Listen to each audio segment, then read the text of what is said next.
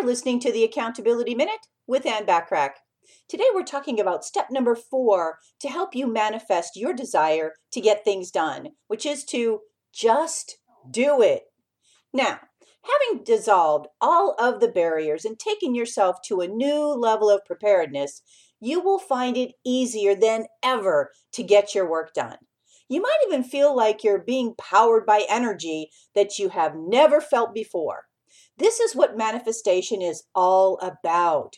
It's about effectively channeling your inner strength to face the challenges that lay before you and using this strength to overcome obstacles in ways that you've never thought were possible. Over the last four days, we've explored four steps for manifesting your desire to get things done. Implement these concepts so you can be even more successful and accelerate the achievement of your goals. Now, remember, manifestation will only work when you have complete faith and belief in yourself.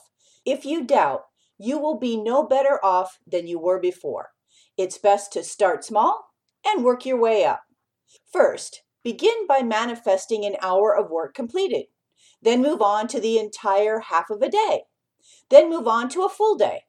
Over time, you will find that acquiring belief in yourself will be easier and easier, and you'll find that your concentration becomes better and better.